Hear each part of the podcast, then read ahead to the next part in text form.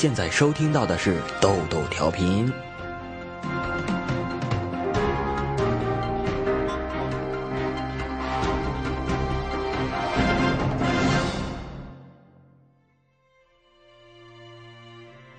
生命的礼物，张天瑞今年四十九岁，他穿着一件深蓝色的旧背心，又黑又瘦，满脸胡茬，总是皱着眉，额头上的皱纹就像是用刀刻上去的。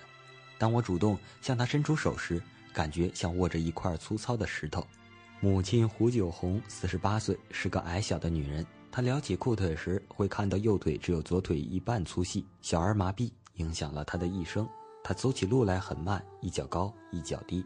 在一间门市房前，张天瑞拉起了卷帘门，神情木然地说：“这就是我们的家，所有的家当。事实上，这是一个三十多平米的铺面。”屋子被一个小木柜象征性的隔成了两半，外面半间几乎被几十桶脏乎乎的煤气罐塞满了，仅留出一条通道。屋里到处是煤气味儿，里面十平米左右的半间才是这个家庭真正生活的地方。张天瑞坐在一张可以半躺着的竹椅上，胡九红拉过砖头大小的木凳坐下来，我是客人，被让到了仅剩的一张靠背椅上。胡九红垂着头说道：“家里只有三张凳子。”碗也不够，所以儿子不大把朋友往屋里带，没地方坐。这是一间小到毫无遮蔽的房间，除了一个淡绿色的冰箱和一台一百元钱买回来的二手彩电，再没有像样的家电。一张双人床和一张单人床沿着墙依次摆放。胡九红扶住那张木质的小床，原来儿子就睡在这儿。这么大的孩子，从没自己住过一间房间。停顿了一下，他叹着气道：“没办法。”太困难了，就连这间简陋的房子也不是他们的财产，而是每个月五百元租来的。在他们的月工资只有四五十元的时候，这对夫妻就下岗了。除了力气，他们再没有什么求生的本领。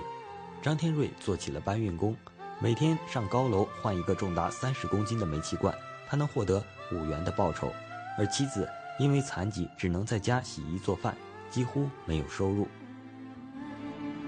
他们唯一的孩子叫张磊，今年二十二岁。就在上个月，他刚刚结束在湖北中医药大学继续教育学院护理专业的学校生涯，也完成了京山中医院的实习任务。这个家庭还欠着学校一年的学费四千八百元，这笔钱他们很快就要攒够了，在未来的生活上看上去挺有盼头。等交了钱，拿到毕业证，张磊也许将成为医护行业中稀缺的男护士。坐在他们弥漫着煤气味的家里，张磊空荡荡的硬纸床就在我的背后。过去，张天瑞每个月给儿子四百元生活费，后来生活物价涨了，张磊的生活费也涨到了六百元。对张家来说，这笔钱得攒上好一阵。张天瑞必须为此扛上一百二十个煤气罐。胡九红从来没有将这笔钱一次性的汇出去过，只能每十天给武汉的孩子寄出去二百元。我问他们。张磊抱怨过吗？母亲沉默地摇摇头，父亲却盯着墙边一辆锈迹斑斑的手推车。每逢放假，张磊就推着小车去附近帮父亲送气。他不像别人的儿子那么聪明、读书好，但就是蛮听话，也蛮老实。张天瑞慢慢地说。胡九红突然想起，就在几个星期前，儿子在家里一边帮他洗衣，一边憧憬：毕业了我就找个事情做，不管是好工作还是差工作，你和爸就都不用这么辛苦了。爸不用再去搬坛子了。一家人也曾经在吃晚饭时打算，如果有机会，就让年轻人去南方闯闯，存够了钱，可以回到这座县城里贷款买自己的房子。你醒过来吧，你这么孝敬爸妈，就醒过来看看我们吧。五月三十一日早上六点半，张天瑞像每天一样早早的开始准备一天的活计。张磊也起床了，他刚刚结束在京山中医院的实习，那天正准备去医院去实习鉴定。听他医院的同事说，张磊是个听话的孩子，很受医生老师们的喜欢。如无意外，那份鉴定应该写得挺漂亮。张天瑞也记得儿子心情不错，像往常一样穿着 T 恤和短裤，七点钟就出门了。可已经开始送气坛子的张天瑞并不知道，张磊并没有走出去太远，仅仅在离家不到一千米的十字路口，这个只有二十二岁的年轻人被一辆农用汽车撞倒。据说当时下着小雨。好心的路人拨打了幺二零，又用雨伞遮住了已经失去意识的张磊。二十分钟后，他被送往金山县人民医院的重症监护室。事实上，那时除了头上一点擦伤之外，他的身体表面并没有明显的外伤。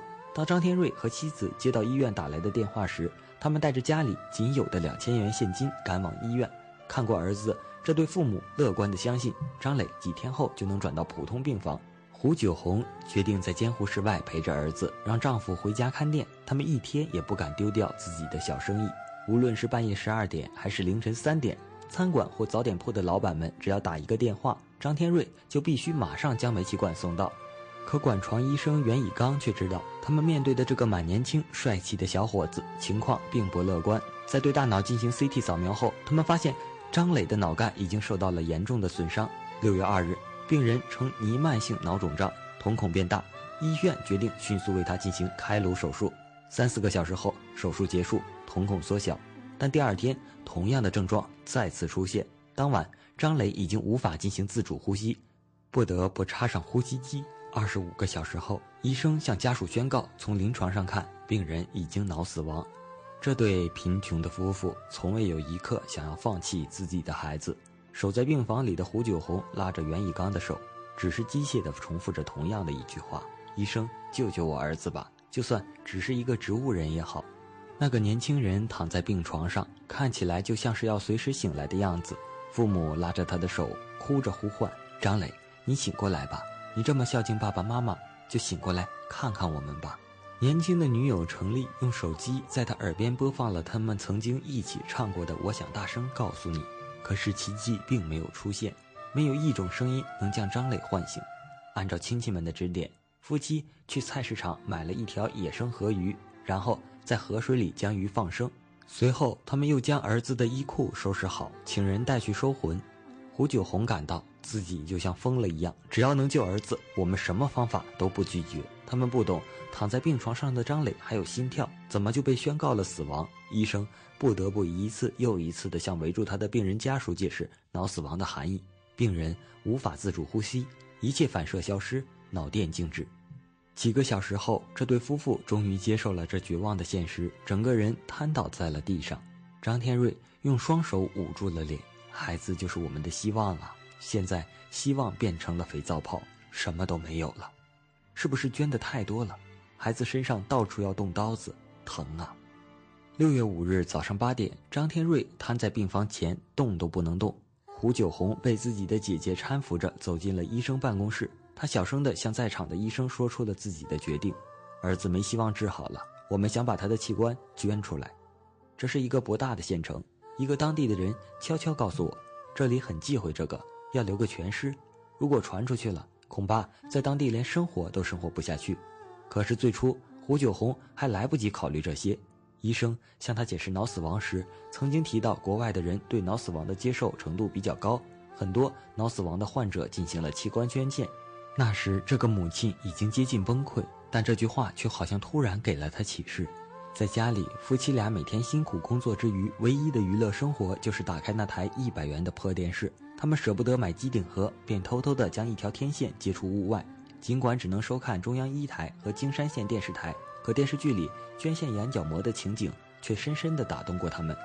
张磊被宣布脑死亡的那一晚，夫妻俩仍守在病房外。矮小的母亲靠着医院的白瓷砖墙壁，她站不稳，眼睛也哭坏了，连报纸上的字都看不清。当时什么感觉都没有，就是痛苦。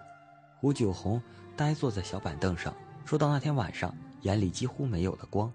他幻想着有人来救救儿子。大脑坏了，能再移植一个健康的大脑吗？不能，当然不能。我那时就想，医院里别人的孩子也许肝坏了，肾坏了，他们也像张磊一样等人救啊。当胡九红把捐献器官的念头提出来时，周围的亲戚们都沉默了，没人表示赞同。这个小个子女人一辈子都脾气温顺，只有这一次倔强的令人吃惊。孩子是我生的，我有这个权利，她不容分说。如今这对夫妻已经记不清他们在这个念头上究竟来来回回挣扎了多久。两个人整夜抱头痛哭。张天瑞决定顺从妻子的主意，孩子烧了也是一把灰，捐了没白来这世上一次。在整个县城里，这是第一宗遗体器官捐献的案例。最初，医护人员们甚至不知道捐献该从何入手。一位泌尿科医生主动提出，自己曾经在武汉参加过器官移植方面的培训，可以帮忙联系武汉市红十字会。六月五日上午十一点十分，武汉市红十字会器官捐献管理中心负责人骆刚带着三名医生赶到了京山县城。这是他第一次在重症监护室外见到张磊的父母。那时，胡九红垂头丧气地坐在病床外发呆，很可怜的样子。张天瑞则躺在医院的地上，看起来已经精疲力尽了。这对匆匆做出决定的夫妇还不清楚自己将面对什么，他们甚至不知道儿子究竟有哪些器官可以捐献。胡九红心里想着，就捐对眼角膜吧。